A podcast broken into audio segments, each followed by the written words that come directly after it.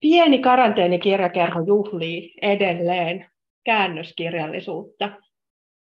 Mulla on vieraanani vuoden 2022 Mikael Agricola-palkinnon saaneet, eli parhaimman kaunokirjallisen teoksen käännöksestä palkitut kääntäjät Marja Luoma ja Sampsa Peltonen.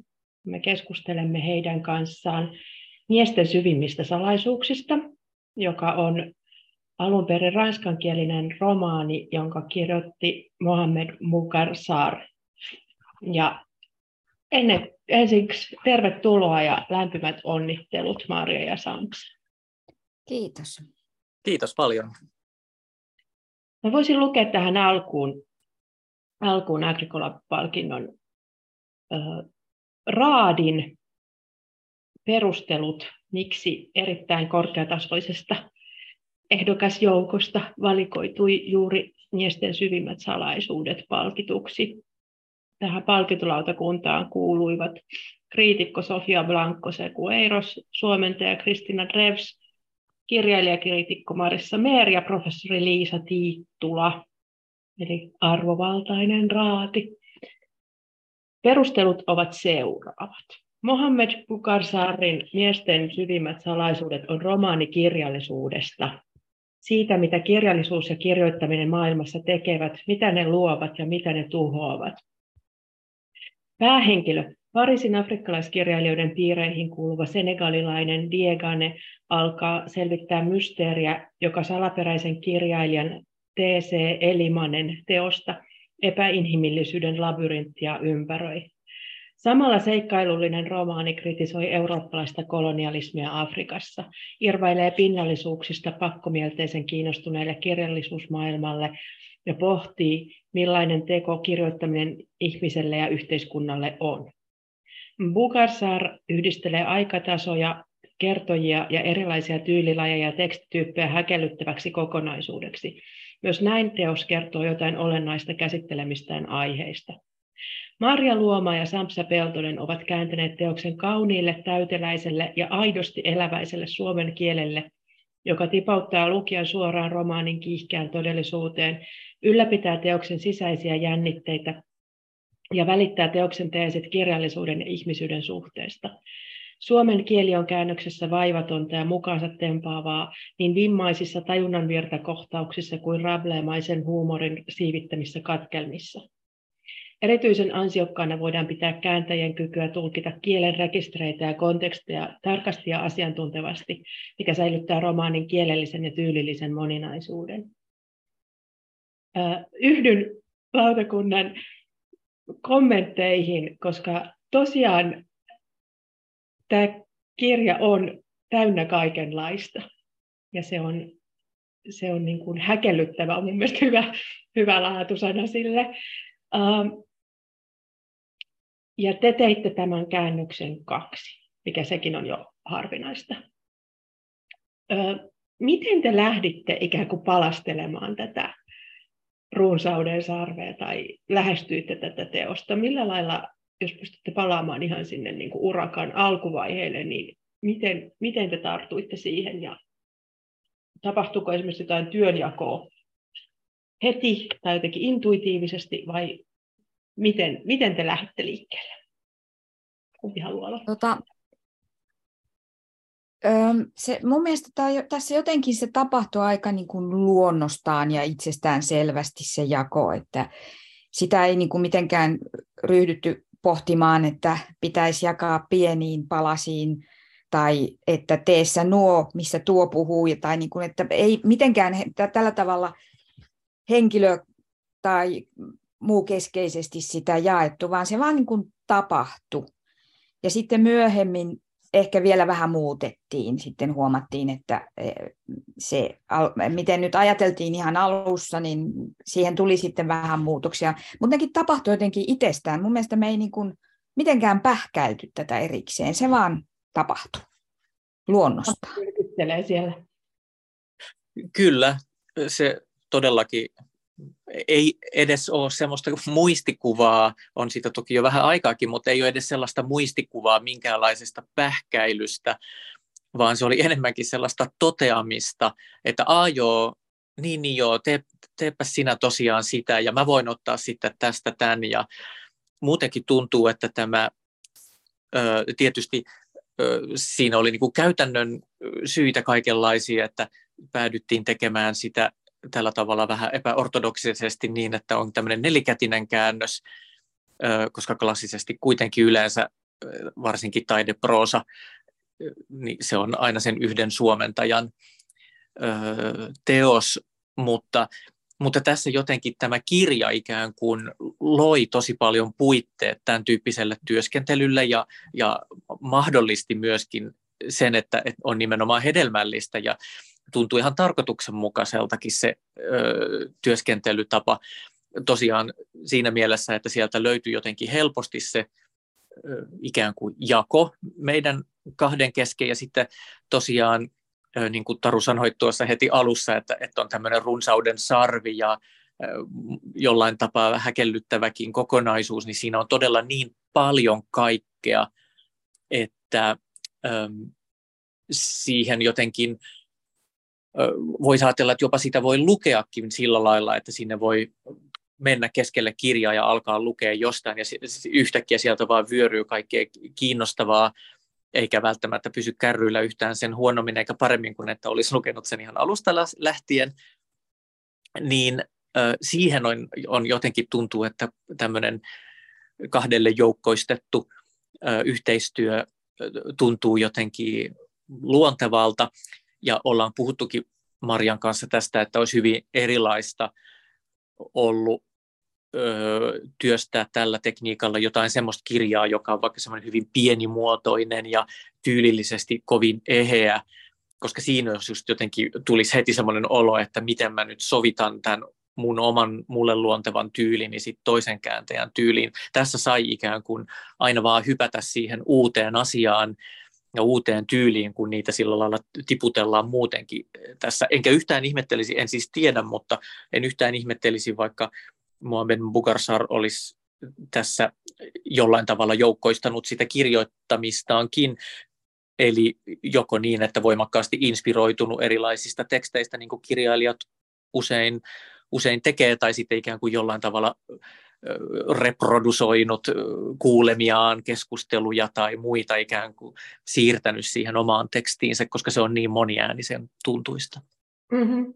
Toi on hyviä pointteja tosiaan, koska tämä itse teos haastaa erilaisia konventioita ja myös kyseenalaistaa odotuksia. Jotenkin ehkä, ehkä romaanin lukemisesta, niin sit se, on, se on hienoa, että se on myös jotenkin siirtynyt sit siihen käännöksen tekemiseen, että myös te haastatte meidän ehkä oletuksia myös siitä, että mitä kääntäjän työ on, koska mä nyt huomasin tässä jotenkin, että me herkästi painotan, että aa, niin kuin uutta ja ihmeellistä työskennellä pareittain, mutta tota, sehän on nimenomaan ehkä just tämmöisen taideromaanin parissa ja, ja niin kuin kaunokirjallisuuden. Ja, et, et, ne on jotenkin myös niin kuin mielletään niin semmoisiksi yksilön synnyttämiksi suuriksi taideteoksiksi. Ja siis en tarkoita, että ne ei olisi suuria taideteoksia, mutta niin kuin myös se, että se, kun tuntuu muutenkin taiteen tekemisessä, just sellaisen niin kuin yksilömyytti on niin kovasti murroksessa, niin miksipä ei sitten kääntämisessäkin. Sehän on myös temaattisesti tässä kirjassa voimakkaasti mukana, koska, koska siinä tosiaan on taustalla tämä, tämä T.C. Elimän nimellä kirjoitettu tämä epäinhimillisyyden labyrintti, joka sitten paljastuukin ö, tällaiseksi ikään kuin kokoelmaksi lainauksia maailmankirjallisuudesta – ja sitten siinä ilmestymisaikanaan siellä, siellä tuota vuosikymmeniä sitten, niin sitä ei ymmärretty, että sellainen voisi olla hyväksyttävä tapa kirjoittaa kaunokirjallinen teos. Ja, ja tuota, että jotenkin tämä yksilömyytti mun mielestä niin purkautuu tai sitä lähdetään heti kritisoimaan siinä just semmoisella tavalla. Ja mun mielestä se on ihan ihan, siis se on mielenkiintoista ja meidän aikanamme, kun tekijänoikeudet on tosi tärkeä kysymys, niin, niin tästä plagioimisesta ja muusta ollaan puhuttu paljon ja puhutaan tulevaisuudesta var, tulevaisuudessa varmasti enemmän, kun tekoäly vielä tuo siihen omat mausteensa tähän kirjoittamiseen, niin mun mielestä se se on niin kuin ihan vaan kiinnostavaa ja on mun mielestä kiinnostavaa tarkastella niitä tosi perinteisiäkin romaaneja sitä kautta, että, että mistä ne ainekset, koska eihän ne niin kirjailijan päähän voi tulla mm. tyhjä. Kirjailija kirjoittaa jollain tapaa aina siitä, mitä on havainnoinut ja oppinut ja kokenut ja kaikesta, mitä on tullut vastaan, niin että siellä on niin kuin moniääniset ainekset mun mielestä aina kaikissa kirjoissa olemassa. Ja jotenkin se, että mm, tässä jotenkin mun mielestä mainiosti se siirtyy niin teorian tasolta tai semmoista jotenkin abstraktiosta kaikki niin kuin intertekstuaalinen, niin, niin, niin tässä se on jotenkin niin kuin itsestään selvää jotenkin sellaista, että, että, että se nyt on niin jotenkin myönnetään, että se on se maailma, missä, missä liikumme, että kaikki rakentuu jonkun päälle. Ja, ja silloin niin kuin myös ne äänet, jotka puhuvat. Tuossa kun sä sanoit, että, että tätä kirjaa varmaan voisi lukea sillä että, että hyppää vaan sinne keskelle, koska musta tuntuu, että tuo alku on jo semmoinen niin pudotus, että et, et lukija ei pitkään tiedä, että missä, missä mennään ja missä ollaan, kun siinä on jotenkin niin kuin täysmeno päällä, mutta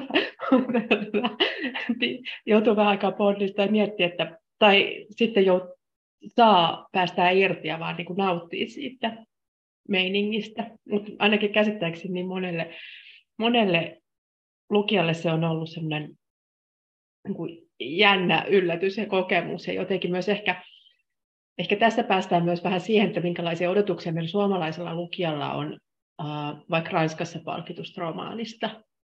Niin mä luulen, että meillä on tietynlaisia korkeita odotuksia ja tietynlaisia kaavoja, ja tämä tosiaan niin kuin murtaa, murtaa sieltä hyvin paljon ja saa jotenkin vähän epäilemään pitkään, että, että mistä tässä mahtaa olla kysymys. Uh, ihan jotenkin vielä tuosta kääntämisen, suomentamisen käytännöstä, niin tota, etenittekö te jotenkin kronologisesti sillä, että teppäs Marja, sä nämä sivut ja sä nämä sivut, vai tota, teittekö te pätkittäin ja siitä huolimatta, että tässä, että tässä on niin monenlaisia rekistereitä ja jotenkin niin monia ääniä, niin kuitenkin kun sieltä löytyy myös sit sellaisia, miten sanoisin, yhteisiä ja toistuvia asioita, niin oliko niiden kanssa sit jotain hiomista kuin paljon siinä jotenkin ehkä loppuvaiheella, että, että, että se on kokonaisuus?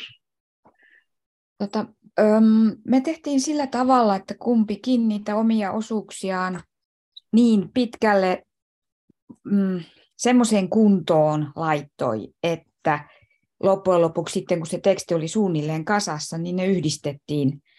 Ja sitten meillä oli semmoinen yhteiskäyttöasiakirja.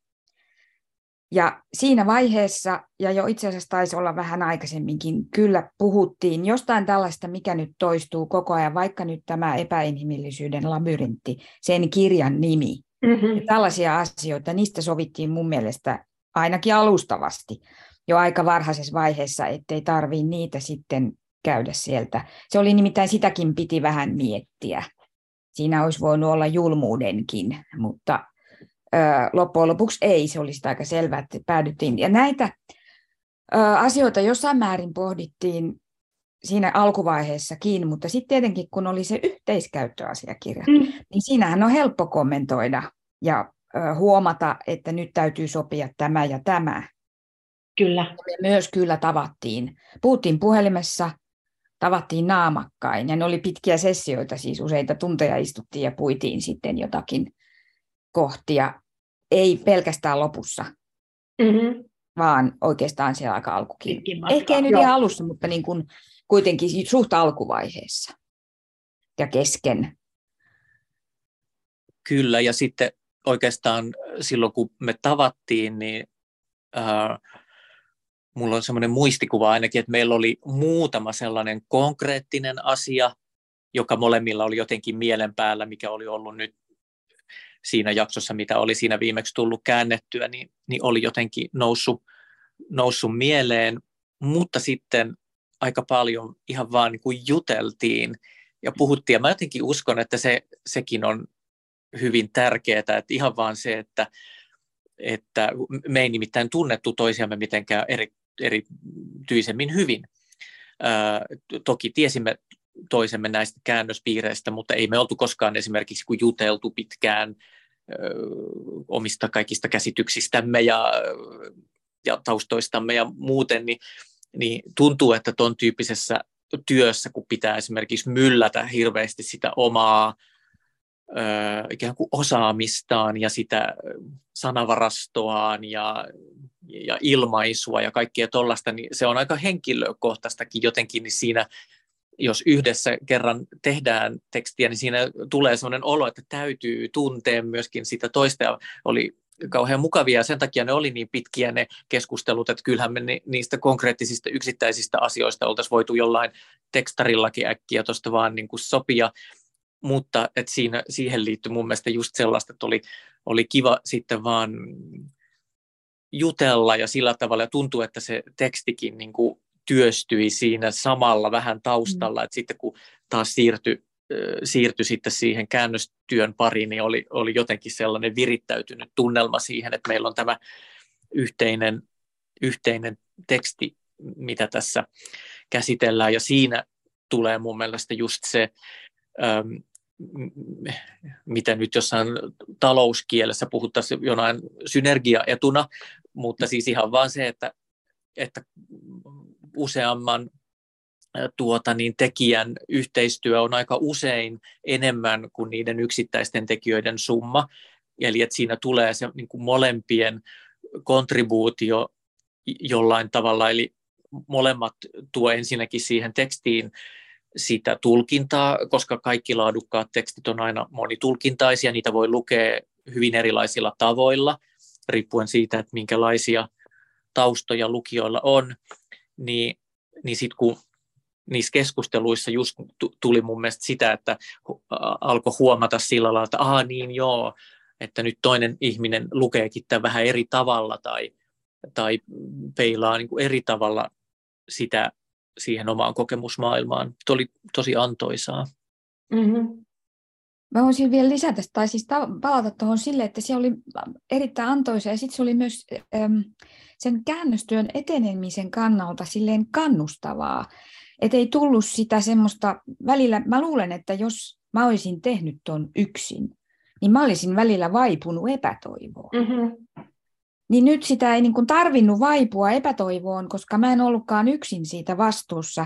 Oli, meitä oli kaksi ja sitten siitä toiselta sai apua silloin, kun joku kohta vaan ei auennut. Mun mielestä tuolla oli oikeasti vaikeita kohtia tuossa tekstissä.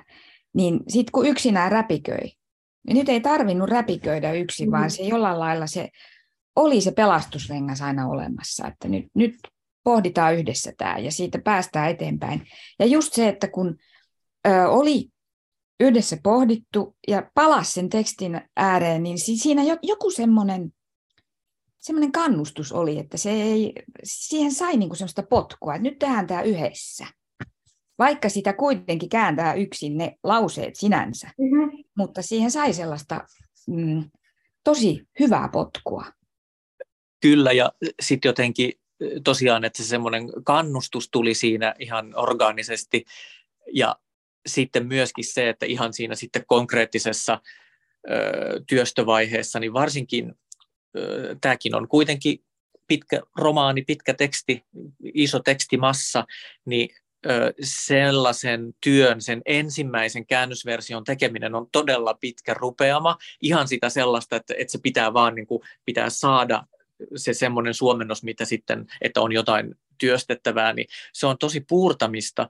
Mutta sitten kun meillä oli se yhteiskäyttöasiakirja, jonne me aina sit, siitä omasta työstötiedostosta me ikään kuin siirrettiin sitä sellaista, että no nyt on semmoista valmista kamaa, mitä voidaan, voidaan niin ryhtyä yhdessä sitten vielä käsittelemään ja työstämään, niin, niin sitten kun oli sellainen siinä rakentui koko ajan, niin sitten kun oli monta tuntia naputellut sitä omaa käännöstään vaan eteenpäin, ja se on, siinä on niin kuin hyvin semmoista, se on semmoista aika rappaamista, että se pitää vaan niin kuin saada sitä tekstiä jotenkin siihen, niin s- sitten oli tosi kivaa että aina huomasi, että Aha, nyt siellä on Marja laittanut uuden luvun sinne meidän yhteiskäyttöasiakirjaan.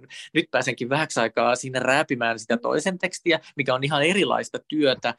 Ja nimenomaan sellaista, että siitä saa innoitusta, huomaa, että Aa, hei, ai siinä onkin tollanen ja toi olikin jännä juttu. Tai joku kommentti huomaa, että hei, nyt mä voinkin öö, huomauttaa Marjalle, että hei, mulla oli toi sama sama juttu vähän eri sanoin, eri sanoin tässä mun osuudessani, että mä laitoin näin ja musta tässä kannattaisi tehdä noin. Et, niin niin sitten siinä jotenkin oli semmoinen virkeämpi olo ja, ja sai siitäkin jotenkin semmoista, että sitten oli taas jakso taas tehdä sitä, sitä sellaista niin kuin omaa perustyötä sitä, että pannaan sitä käännöstä eteenpäin.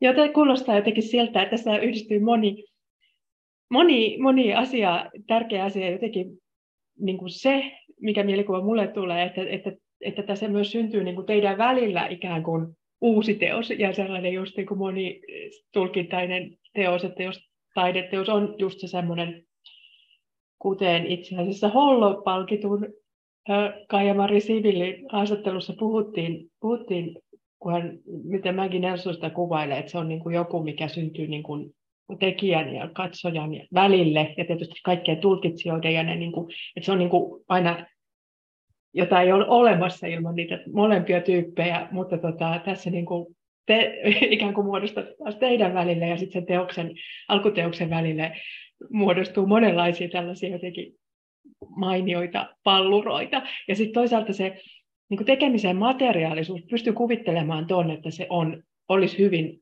tämmöinen teos varsinkin, niin hyvin jotenkin raskas homma tehdä, tai olla sen kanssa yksin ja, ja niin kuin yrittää itse ratkaista ne tuhannet mikrokysymykset, mitä siinä nousee, ja, ja jotenkin samalla pitää se valtava kokonaisuus jotenkin hyppysissä, että se olisi niin kuin hyvin abstraktia tällä. Et, et siinä mielessä on ihanaa, että tällaiset, niin kuin, että tässä yhdistyy myös se, että te tapasitte paljon niin kuin kasvotusta ja lihallisuudessa maailmassa, missä siinäkin muodostuu aina ihan uudet, erilaisia asioita, mutta sitten on niin kuin, just jotenkin ikään kuin konkretisoituu siellä niin kuin yhteisessä työkalussa, että jes, täällä on materiaa, täällä on tavaraa, mihin mä voin puuttua ja, ja tämä on niin kuin olemassa tämä koko juttu jotenkin eri lailla kuin vain, vain siellä omalla koneella ja jotenkin yksin aina avata se uusi versio, ja voi ei. Että tavallaan, että oli, ja sitten saatte olla molemmat niin kuin ikään kuin editoreita, että sitten näitä rappaajia, muurareita. Kyllä. Tota, muistuuko teille mieleen, olisiko teille jotain ihan vaikka kuinkakin pieniä tai sitten valtavia kysymyksiä, että jos toi teos, josta siinä puhutaan, niin, niin sen nimi on aika merkittävä asia, että just, että mihin se koska se määrää meidän lukutapaa varmaan aika paljon. Onko se sitten epäinhimillisyys vai julmuus, niin kyllä se tulee tosi eri sävy. Niin onko teillä muita tällaisia yllättäviä tai, tai piinaavia tai hankalia kysymyksiä, mitä siinä kummankin tekemisen aikana syntyi, tai vaikka sellaisia aha-elämyksiä, että yhtäkkiä huomasi, että näinhän tämä ratkaistaan? Jaa, niitä oli tietysti mikrotasolla ja makrotasolla aika paljon. Yksi sellainen, ähm, mikä ehkä jäi mieleen, oli, miten me mietittiin ihan todella kauan ja aika hyvä esimerkki siitä, että minkä takia kääntäminen on sitten äh, semmoinen aika hankala harjoitus, että, että siinä joutuu monesti sellaisia niin kuin helpolta näyttäviä asioita kovasti pohtimaan, niin oli sellainen, että yksi, mitä mietittiin me varmaan melkein pisimpään koko tuon työstön aikana, oli ö, sellainen siellä lähinnä siellä alkuvaiheilla toistuva, ö, toistuva, vähän semmoinen kaiunomaisesti toistuva kaksisanainen kysymys, pourquoi lui, ranska, joka ikään kuin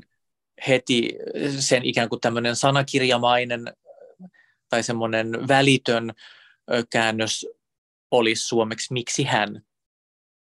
Mutta sepä olikin sitten niin jännä, että kun se kaiku sellaisissa erilaisissa konteksteissa, aina se, ne samat sanat, pourquoi lui, mutta kun ne olikin ikään kuin sillä lailla, että, että se hän, tämä lui, niin se olikin vähän niin kuin eri roolissa niissä eri kaijuissa, että se oli vähän niin kuin eri näkökulmasta esitetty aina se kysymys. Ja huomattiin, että jossain kohdassa se, miksi hän toimisi ihan kyllä, mutta sitten taas joku toinen kohta, että ei, tässä, tässä se ei nyt kyllä mitenkään vaan toimi. Ja se olisi oikeastaan jossain kohtaa muistaakseni pitänyt ikään kuin kieliopillisestikin vähän niin kuin olla, että miksi hänet tai mm-hmm. jotain. Ja sitä palloteltiin tosi pitkään ja ö, mihinkä siinä sitten Marja? Tota, mä sitä just tässä mietin, ja oliko se nyt niin, että me laitettiin siihen miksi moinen valinta? Kyllä, niin oli. Koska valinnasta siinä oli kysymys, ja sitä moistakin mietittiin, että se on vähän, mutta siihen piti joku sana, ei voi, siinä piti olla joku sana. Muistaakseni me päädyttiin miksi moinen valinta. Kyllä, kyllä.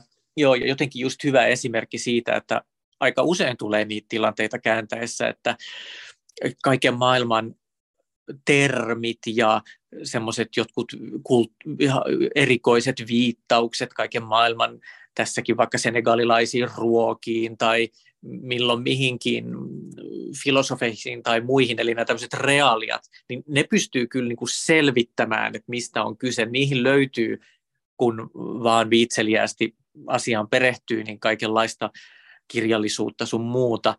Mutta sitten saattaa olla just joku tämmöinen, että kaksi tällaista aivan perussanaston sanaa, mm-hmm. Sit niitä joutuukin yhtäkkiä pähkäilemään, että ei vitsi, että miten tämän tekee. Ja sitten kun se on vielä tollainen, että, että se on joku tommonen lyhyt, joka tuommoisena kaijun ja öö, tai joskus jonain sloganinomaisena tai semmoisena toistuu, että se ei saa olla myöskään, että sitä ei oikein voi kääntää minä hirveän pitkänä selityksenä. Ja, ja sitten taas se, että jos sen kokonaan jotenkin häivyttäisi, että vaikka kääntäisi joka kerta sen sillä tavalla, mikä siihen kyseiseen kontekstiin sopii, sekin on mahdollinen käännösstrategia, mutta siinäkin sitten taas menetetään jotain, just nimenomaan se semmoinen kaikuminen. Niin sellaista saattaa joutua ihan hurjan paljon miettimään. Mutta sitten ehkä toisena esimerkkinä siitä, miten, miten tuota, niin se yhdessä työskentely on vaan niin kuin inspiroivaa, innoittavaa, että koska siis suomentajana tarvii koko ajan, jos on koko ajan vaan sen ö, vieraskielisen alkuteoksen antamien impulssien armoilla, niin se on aika uuvuttavaa koko ajan ammentaa itsestään niitä suoma, että miten tämä asia suomeksi nyt sanotaan niin, että siinä tulee se sama efekti kuin on tässä alkutekstissä, niin aika useinhan siis suomentajat varmaan ihan tekee sitä, että, että siis lukee hyvää suomenkielistä kirjallisuutta, ihan niin tietysti muutenkin tykkää, mutta et, et saadakseen siitä jotenkin sitä sellaista, että miltä, miltä se suomi nyt taas kuulostikaan, niin. mutta tai lukee toisen kääntämiä siitä samasta teoksesta niitä, niin, niin sieltä tuli kaikkea. Jostain syystä mulla on jäänyt yksi konkreettinen esimerkki, vaikka en itse sitä ikään kuin käyttänyt suoranaisesti siinä, mutta Marjalla oli tota niin, jossain kohtaa oli käyttänyt, käyttänyt ilmaisua näyttää naamaansa. Siis tämä, että et, et kävi näyttämässä naamaansa siellä virastossa. Ja siinä esimerkiksi oli sellainen, että en muista edes mikä se oli ranskaksi, sille ei nyt ole sinänsä merkitystä, mutta toinen esimerkiksi sellainen ilmaisu, joka on jokaiselle suomenkieliselle tuttu, ja se on hirveän siinä on just semmoinen tietynlainen sävy, että se ei ole vaan semmoinen joku neutraali verbi, vaan tosi hyvä, käy, hyvä tuota, niin käytännönläheinen ilmaus, joka jotenkin tuo siihen tekstiin sellaista niin kuin todentuntua ja sellaista. Ja siinä vaan tuli esimerkiksi, että ai vitsi, onpa tosi hyvä, että toivottavasti muistan itsekin tämän, sit kun se tulee se just oikea konteksti, missä, missä sitä käyttää, koska ton tyyppiset ei tuu ikään kuin sille refleksinomaisesti siitä alkutekstistä, vaan ne pitää oikein silleen niin kuin raapimalla raapia sieltä omasta ilmaisuvarannosta.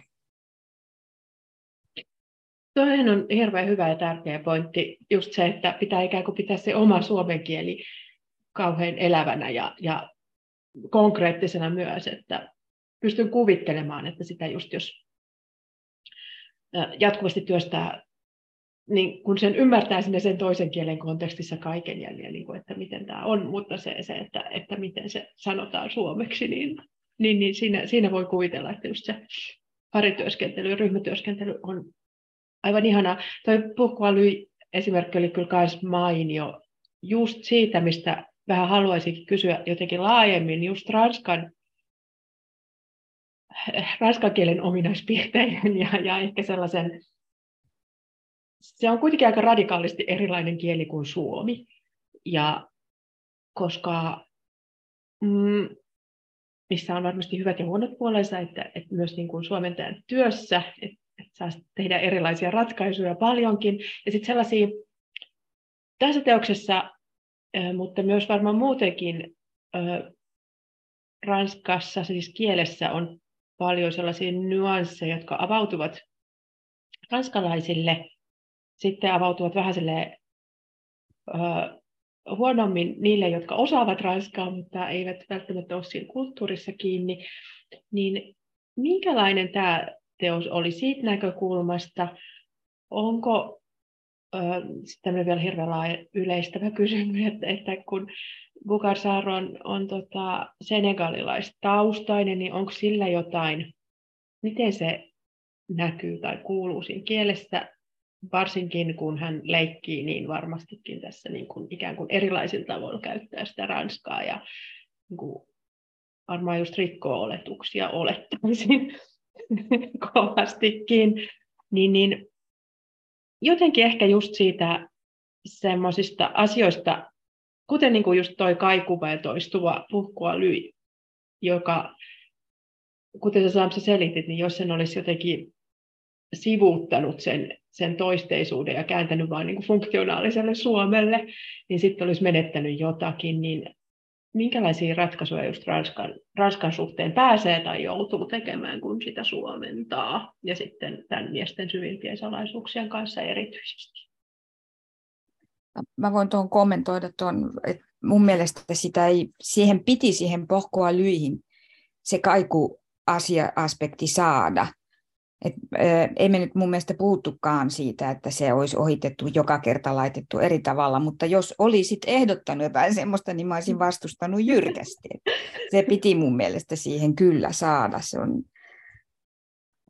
ää, mun mielestä mä en, Tuo on vähän vaikea kysymys nyt, minkä esitit, mutta että se mikä mulle tuli tuossa kääntäessä mieleen, niin oli kyllä vähän se, että siinä mun mielestä näkyy se, että kun hän on senegalilainen ja kirjoittaa ranskaksi, niin tavallaan hän halusi myös näyttää sitä laajaa sivistystään, että kyllä nyt on luettu ne Wittgensteinit ja myös niitä vähemmän tunnettuja kreikkalaisia filosofeja ja mitä kaikkea siellä nyt oli, plus sitten öö,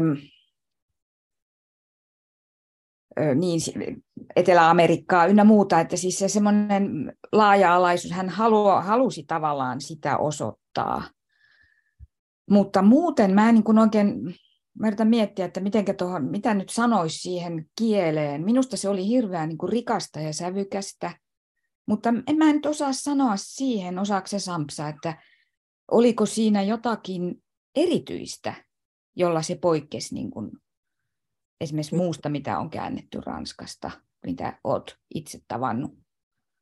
No mulle ehkä jotenkin tai luin sitä sillä tavalla, että se tämä Bugarsarrin kirja niin kuin kommentoi tai olennoi jotenkin frankofonisuutta, frankofoniaa, eli sitä ranska maailman kielenä ja minkälaisia eri statuksia Ranskalla eri maissa on, ja siihen liittyy just paljon tätä tällaista valta-asetelmaa, koska Ranskaa paljon Manner-Ranskan ulkopuolella puhutaan nimenomaan niissä entisissä alusmaissa, ja siihen liittyy heti sitten sellainen valta-aspekti, että vaikka, vaikkapa just Senegalissa, niin Ranskaa tietysti puhutaan varsin kompleksittomasti nykypäivänä, että se on vaan niin osa sitä Senegalin kielimaisemaa, ja tärkeä osa onkin, mutta sen taustalla on kuitenkin se kolonialistinen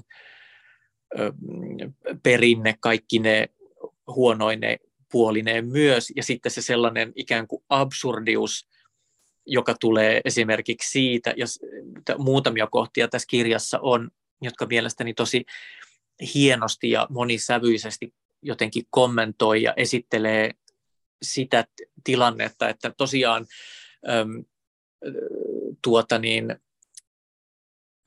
siellä vaikkapa tämä TC Eliman lapsuudessaan niin eli siellä sererinkielisessä äh, yhteisössä, ähm, joka tämmöisellä tosi yksisilmäisellä, mustavalkoisella, eurooppalaisella, vanhanaikaisella ajattelutavalla oli niin ikään kuin primitiivistä elämää, vaikka se ei todellakaan sitä ollut, vaan päinvastoin kulttuurisesti hyvinkin rikasta oikein kaikin tavoin.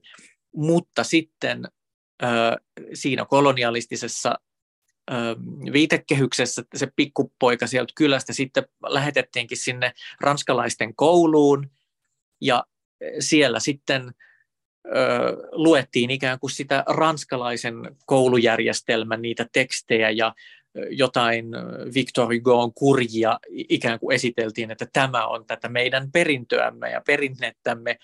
Ja, mutta kun se pienestä pitäen opetet, opetettiin sinne ni, niille tuota, ää, alusmaan lapsille esimerkiksi, jotka, jotka siinä ranskankieliseen kouluun vaikka meni, niin siitä sitten tuli osa heidänkin kulttuuriperintöään, että vaikkapa nyt sitten joku sereripoika, jolle, jos maailmanhistoria olisi mennyt vähän toisella tavalla, että siellä ei olisi ollut Ranska kolonisoimassa sitä Senegalia, niin hänellä olisi ollut hyvin erilainen elämä siinä omassa yhteisössään.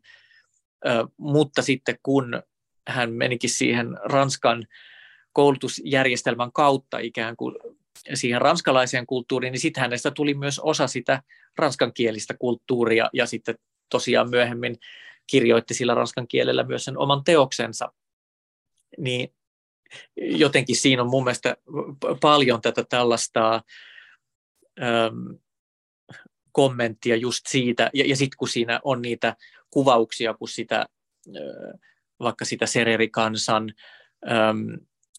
kaikkia niitä henkistä, hengellistä järjestelmää ja kulttuuria kuvataan, niin siinähän tulee joku semmoinen jännä, jännä asetelma siitä, että, että nyt puhutaan ranskan kielellä ranskalaisen kulttuurin tuottamin sanoin tällaisesta täysin erilaisesta kulttuurista, ja se jotenkin näkyy siinä kielessä myös sellaisena moni, tasoisuutena mm-hmm. jollain tavalla.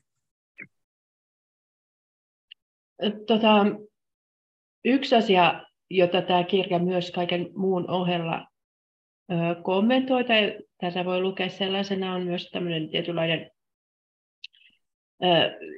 jonkunlainen niin kuin autofiktio-oletus, mikä, mikä tota, lukijoilla varmasti nykyään usein on, koska tota, tietyllä tavallahan tämä on niin kuin, tämä, tämä tota, kirjan päähenkilö on, on ikään kuin Mohammed Bukarsar siinä mielessä, että hän, ja tämä teos, mitä hän tutkii, niin se on, se on tota, ja tekijä, jota hän ikään kuin jahtaa, niin, niin tota, on, on olemassa olevasta teoksesta, jota siis niin kuin, jota just ylistettiin aikanaan ja sitten se, sitten se tuomittiin plagio, pla, plagiaattina ja, ja jotenkin niin kuin unohdettiin. Ähm, miten, tota, tämähän on, täh, tätä voi suositella sekä autofiktiosta pitäville että, että kyllästyneille, koska tämä kääntää jotenkin sitäkin asetelmaa niin, niin, niin kuin moneen kertaan. Mut miten te itse koitte jotenkin näin niin kuin todellisuudella leikkimisen tässä, tässä tota, suomennostyössä? Oliko siinä jotain erityistä?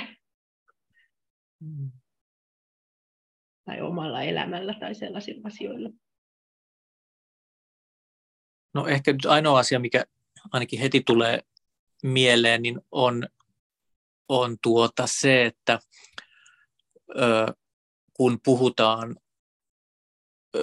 tämmöisistä niin aika väkivaltaisista valtarakennelmista, niin, niin, niin ja, ja tässä kirjassa tosiaan ö, on myöskin sellaista niin kuin erilaisuuteen suhtautumista kirjoitettu tähän sisään aika paljon.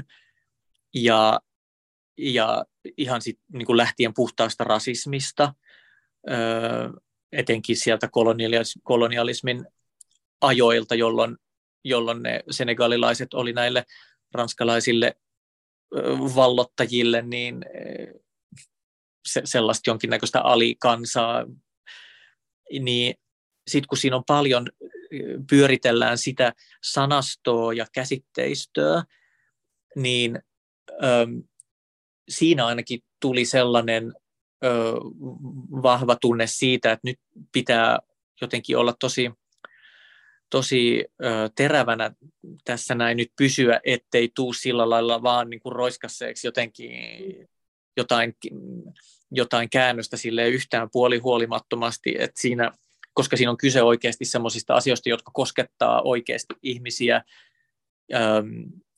ja, ja vielä niin kuin monesti semmoisella tosi kipeällä tavalla, että, että kun on kyse ollut niin kuin suurista vääryyksistä ja epäoikeudenmukaisuuksista ja muista, niin esimerkiksi niiden nimitysten kanssa, niin kyllä me niitä, niitä mietittiin ö, tosi paljon ihan siinä niin kuin alusta.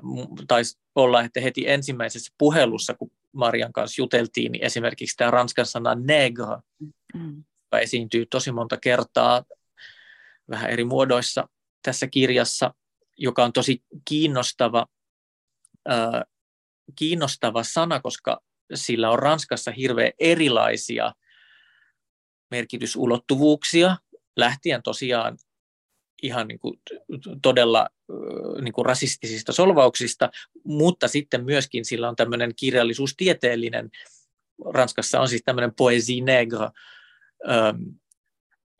suuntaus esimerkiksi, joka on siis nimenomaan tämmöisessä hyvin arvostavassa kontekstissa käytetty. Ja tässä nämä molemmat esimerkiksi oli, oli läsnä ja oli, siinä piti oikeasti joka kerta miettiä, että mikä tämän sanan niin kuin intentio on mm.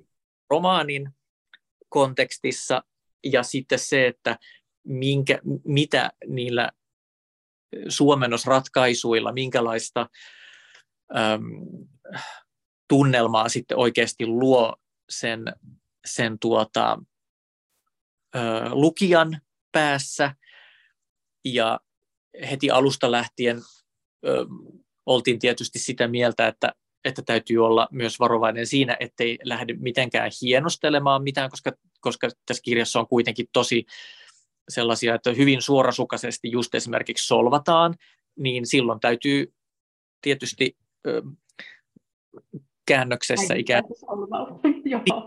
Aivan, mutta sitten niin, että siitä ei tule myöskään mitään sellaista itsetarkoituksellista, etenkin silloin, kun se ei, ei sitä ole siinä kirjassa. Ja siinähän käytetti, tota, saatiin apua Maimuna Janjosorolta, joka kiitämmekin siinä kirjan ensi lehdillä.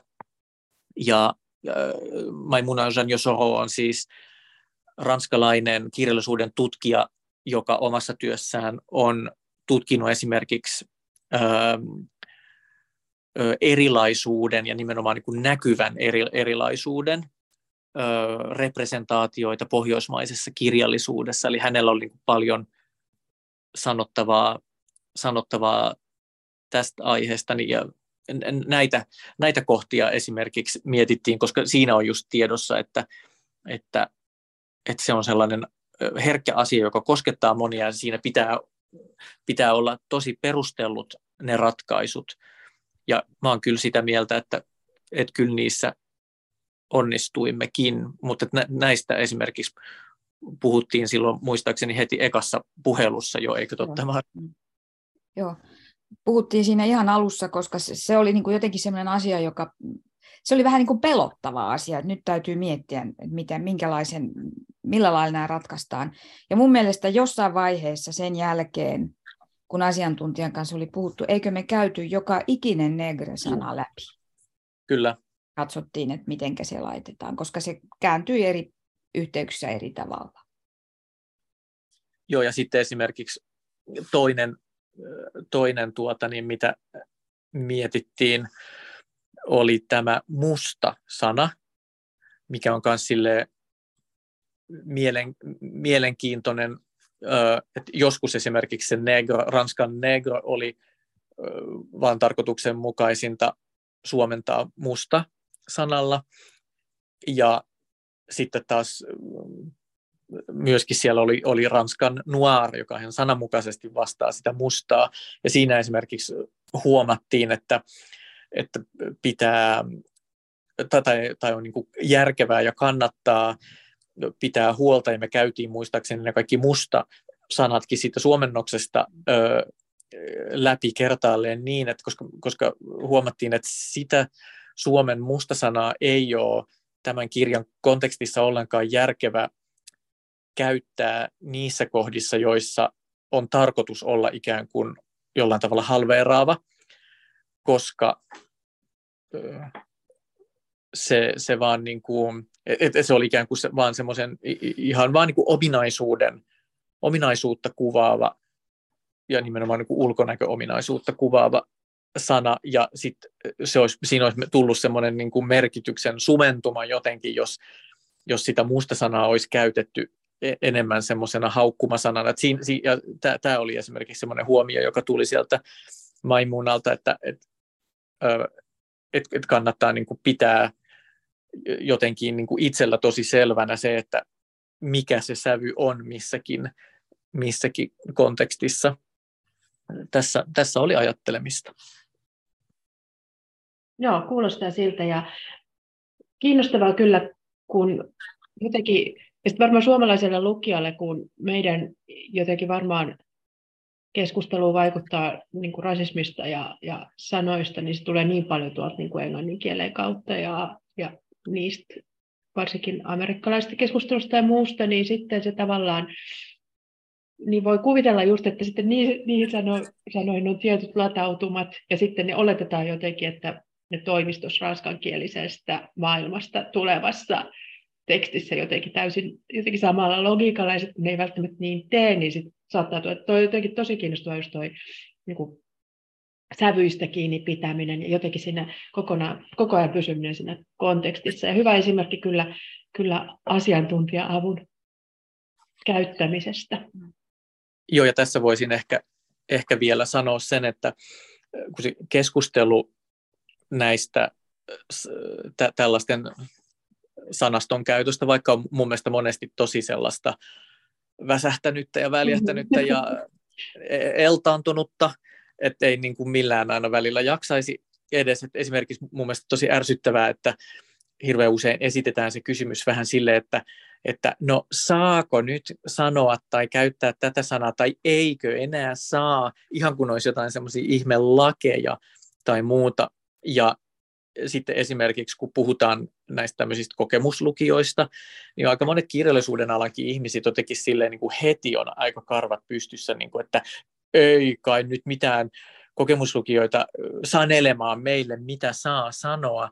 Ja kun, siis todellisuudessahan mun mielestä tosi harvoin on tällaisesta kyse, että toki on jotain sellaisia niin kuin hyvin jyrkästi ajattelevia aktivisteja, vaikka jotka saattaa vähän harkitsemattomastikin niin jotenkin niin kuin kommentoida jotain, että, että miksi joku typerys jotenkin sanonut jotain, mutta meillähän ei ollut siis tämmöistä kokemuslukijaa, vaan oli ihan vain niin asiantuntija-apua, mutta ylipäätäänkin, jos tällaista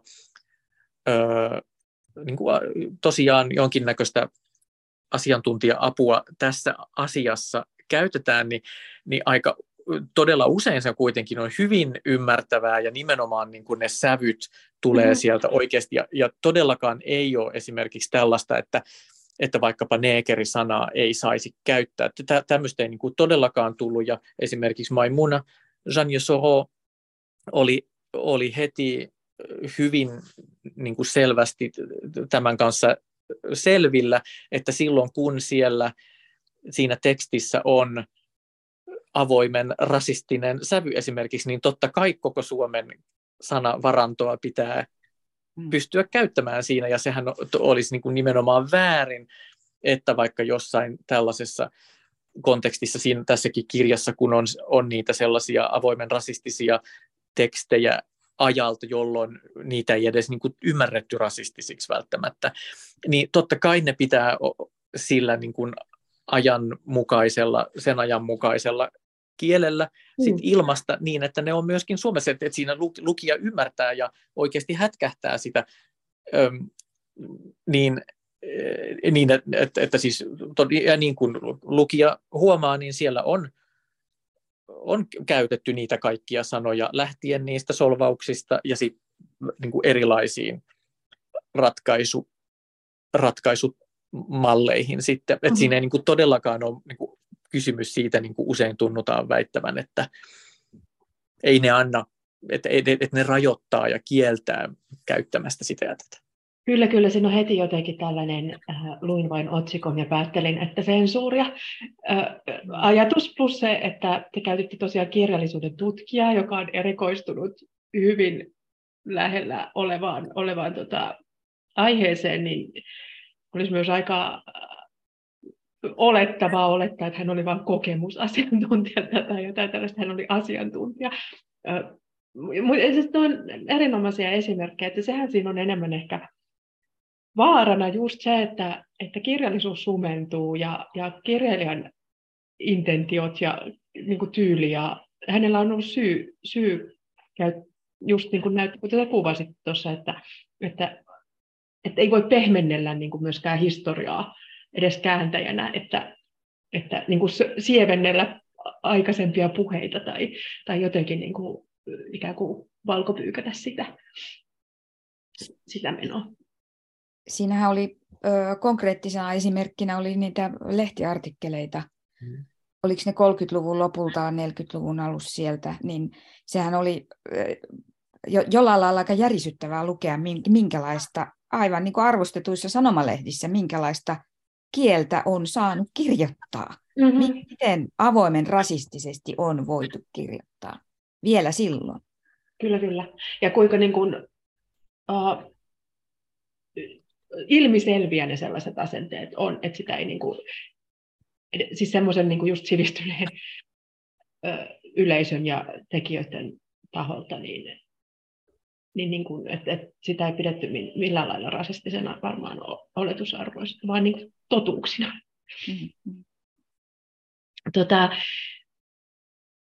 ö, miten te koette tämän? Mulle käy aina sellainen, että kun luen käännösromaania, varsinkin jotenkin Ranskasta, niin sitten mua alkaa harmittaa, että, että näitä ei ole vielä enemmän saatavilla, koska tota, oma ranskani on sen verran surkeata, että sillä luetaan korkeita tinttiä, mutta tota, mikä toki on sitten hyvä, että se lisää, lisää solvausvankoja. mutta tota, miten, miten te itse suomentajina ranskan kielestä koette, koette jotenkin nykytilanteen Suomessa, että kuinka helppoa on saada läpi um, merkittävää uutta ranskalaista kirjallisuutta, pysytäänkö me hollilla, koska selvästikin me tosiaan puhutaan isosta kielialueesta ja maantieteellisesti valtavan isosta, plus siitä, että pelkästään jo Ranska maana, niin siellä on monen kirjavaa sakkia ja kirjailijaa ja, ja valtava perinne, niin, niin, niin lyhyesti tai pitkästi, mikä on ranskalaisen kirjallisuuden nykytila Suomessa? Ja mitä sille pitäisi tehdä? No, äm, se ei nyt minusta ole ihan kauhean huono kuitenkaan. Et noita tärkeitä kirjailijoita, monia tärkeitä kirjailijoita kuitenkin suomennetaan tälläkin hetkellä. Et nyt just Helsinki Litissä oli vieraana kaksi hyvin niin kuin merkittävää ranskalaista kirjailijaa, itse asiassa kolme. Kolme, kolme joo, huomasin just kolme. Niin, et tilanne ei ole toivoton, mutta ainahan se voisi olla parempi. Ja jonkun verran on myös muualta, siis tietenkin ehkä voisi olla enemmän muualta kuin itse Ranskasta. Mutta mm, kyllähän nyt jonkun verran Kanadan Ranskastakin käännetään, tosin aika vähän, mutta kuitenkin. Mä en oikein osaa sanoa nyt sitten tällä hetkellä, että ö, onko suomentajat aktiivisia sinne kustantamoihin päin. Mä en ole itse kauhean aktiivinen, vaikka aina välillä kun luen jonkun, niin mietin, että pitäisikö, mutta mä en ole ollut nyt, koska se on, mä vaan jotenkin potkinut niin tutkaanta vastaan, että mä oon vähän nyt luopunut sitten. Mä ajatellut, että ne kirjat löytää tiensä niin kuin muuta kautta.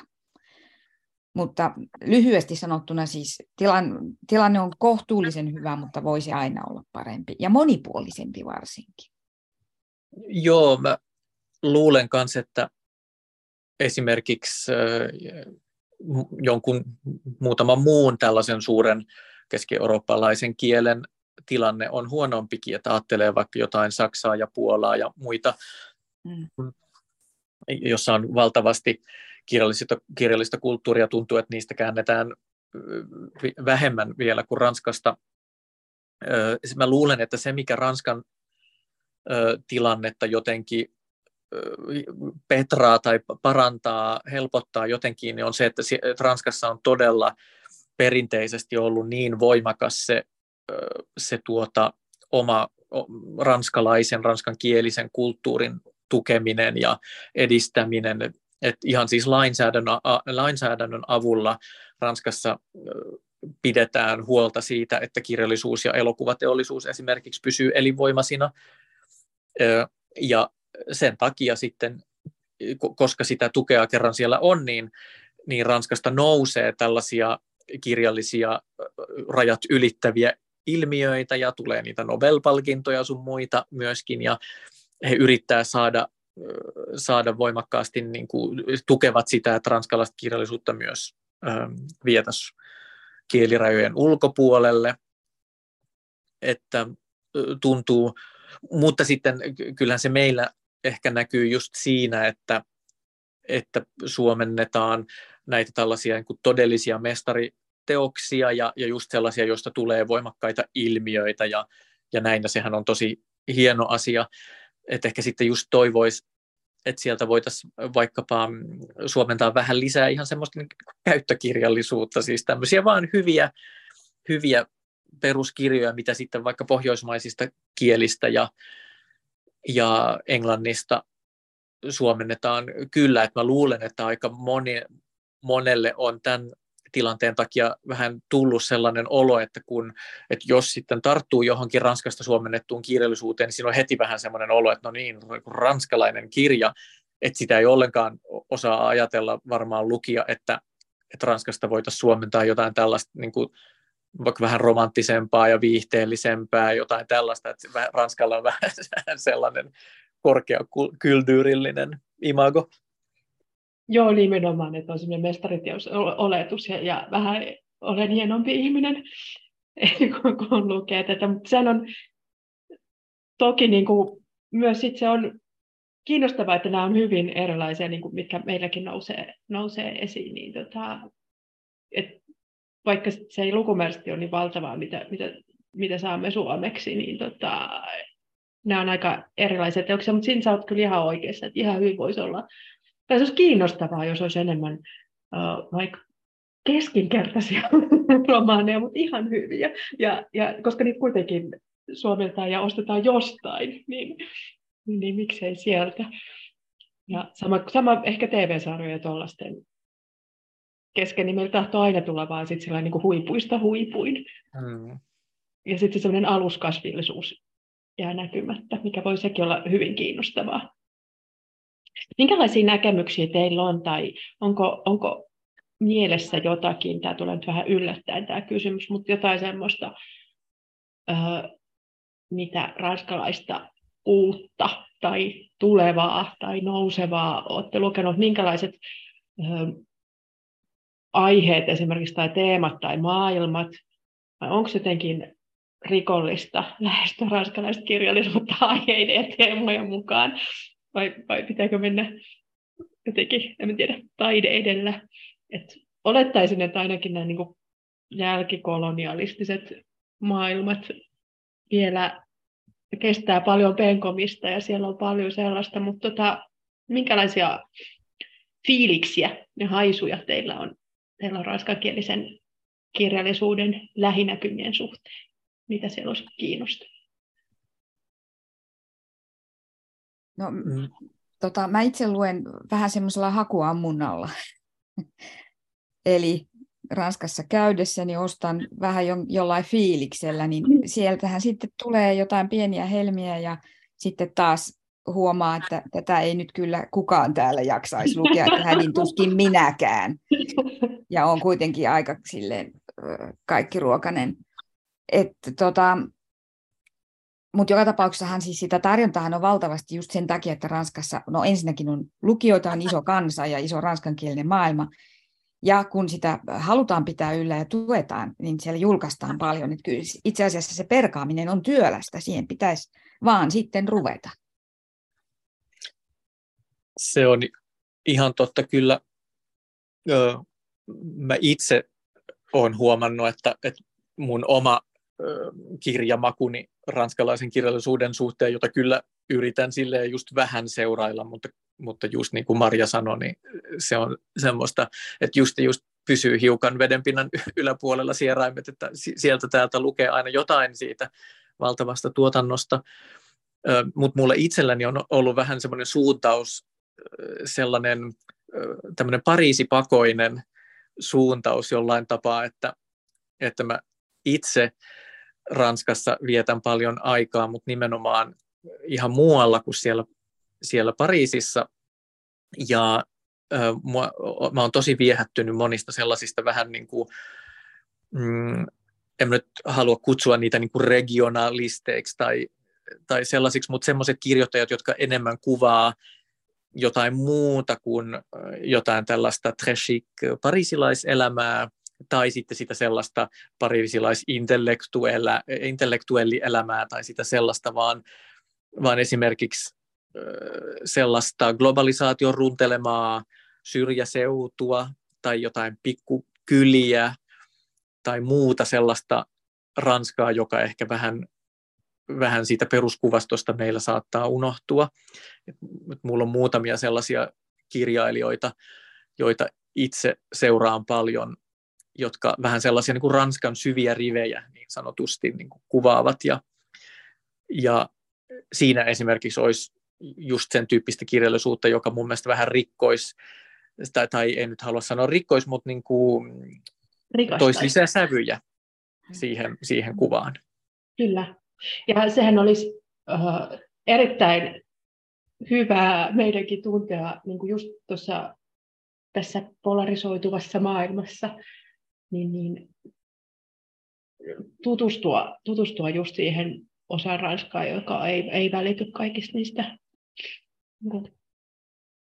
Joo, ja sitten mä, mä uskon, että ne kuitenkin niin voisi oikeasti löytää niitä, niitä yleisöjään, että, että tota, joku voisi olla sitä mieltä, että no onko sitten joku ranskalaisen maaseudun, että siellä tapahtuva joku sukudraama vaikka, että miksi se nyt sitten suomalaista lukevaa yleisöä kiinnostaisi, mutta sitten kylläpäs kiinnosti kovasti tämmöinen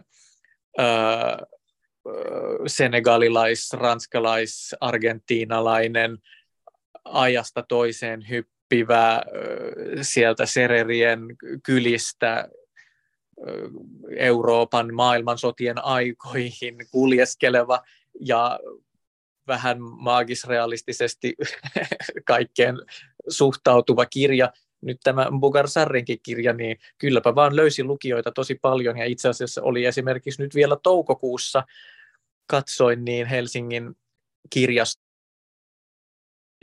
siellä kymmenen lainatuiman joukossa taas kerran.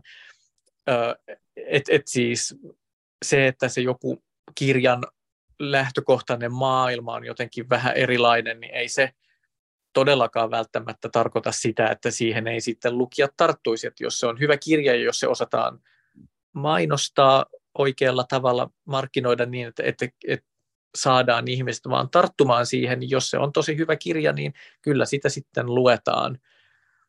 Uskon, uskon siihen. Se, siis mun mielestä tämä koko kokemus tämän, tämän tuota, Mohamed Bugarsarin kirjan kanssa.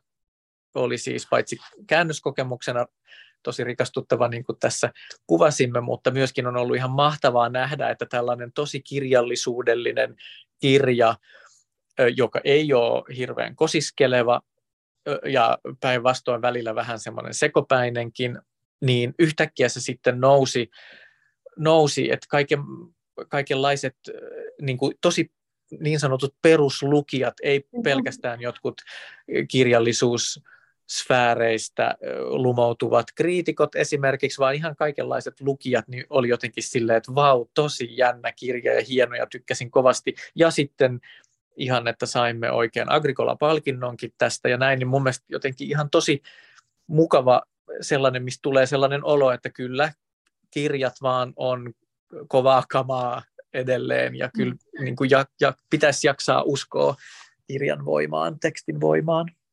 Kyllä, mä olen ihan samaa mieltä sun kanssa tästä, tästä kaikesta, mitä sanoit, ja jotenkin juuri siitä, että lukijoita ei tarvitse aliarvioida, ja, ja, ja niin kuin niitä ei kannata liikaa niputella erilaisiin oletus, oletusyleisöihin, vaan, vaan tota, kirja toisaalta niin henkilökohtainen kokemus, ja sitten samalla se on, se on niin kuin jotenkin kädenojennus aina jonnekin laajempaan maailmaan ja yhteisöön, niin mun mielestä on myös tämä tosi jotenkin niin superilahduttava ilmiö. Ja, ja sitten vielä se, että se itse teos on niin, niin, niin kuin mainio, että siihen sukeltelu on mahtavaa. Ihana päästiin puhumaan, Marja. Niin, mulle tulee vaan mieleen, että, että monikkaan ei nykypäivänä enää lue kirjaa kahta kertaa, mutta mun yksi ystävä, joka luki tämän, sanoi, että hän niin kuin vierasti sitä aluksi, sitten tempautuu mukaan. Ja nyt hän lukee sen toisen kerran, että jos se alkukin avautuisi paremmin. Ja se tuntuu jotenkin niin kuin hienolta, että, että hänkin lukee aivan valtavasti, kun aikoo sitten ottaa niin kuin aikaa siihen, että luenpa tämän järkäleen toisen kerran. Nimenomaan, että kokee sen, että se, että se voi antaa vielä jotain nyt toisella kerralla, kun ekalla kerralla ehkä meni jotain ohi. Marja Luoma ja Samsa Peltonen, suurkiitos tästä keskustelusta ja onnittelut teille vielä Agricola-palkinnosta. Jään odottamaan seuraavia käännöksiä, että pääsen taas keskustelemaan kanssa. Kiitos. Kiitos. Kiitti.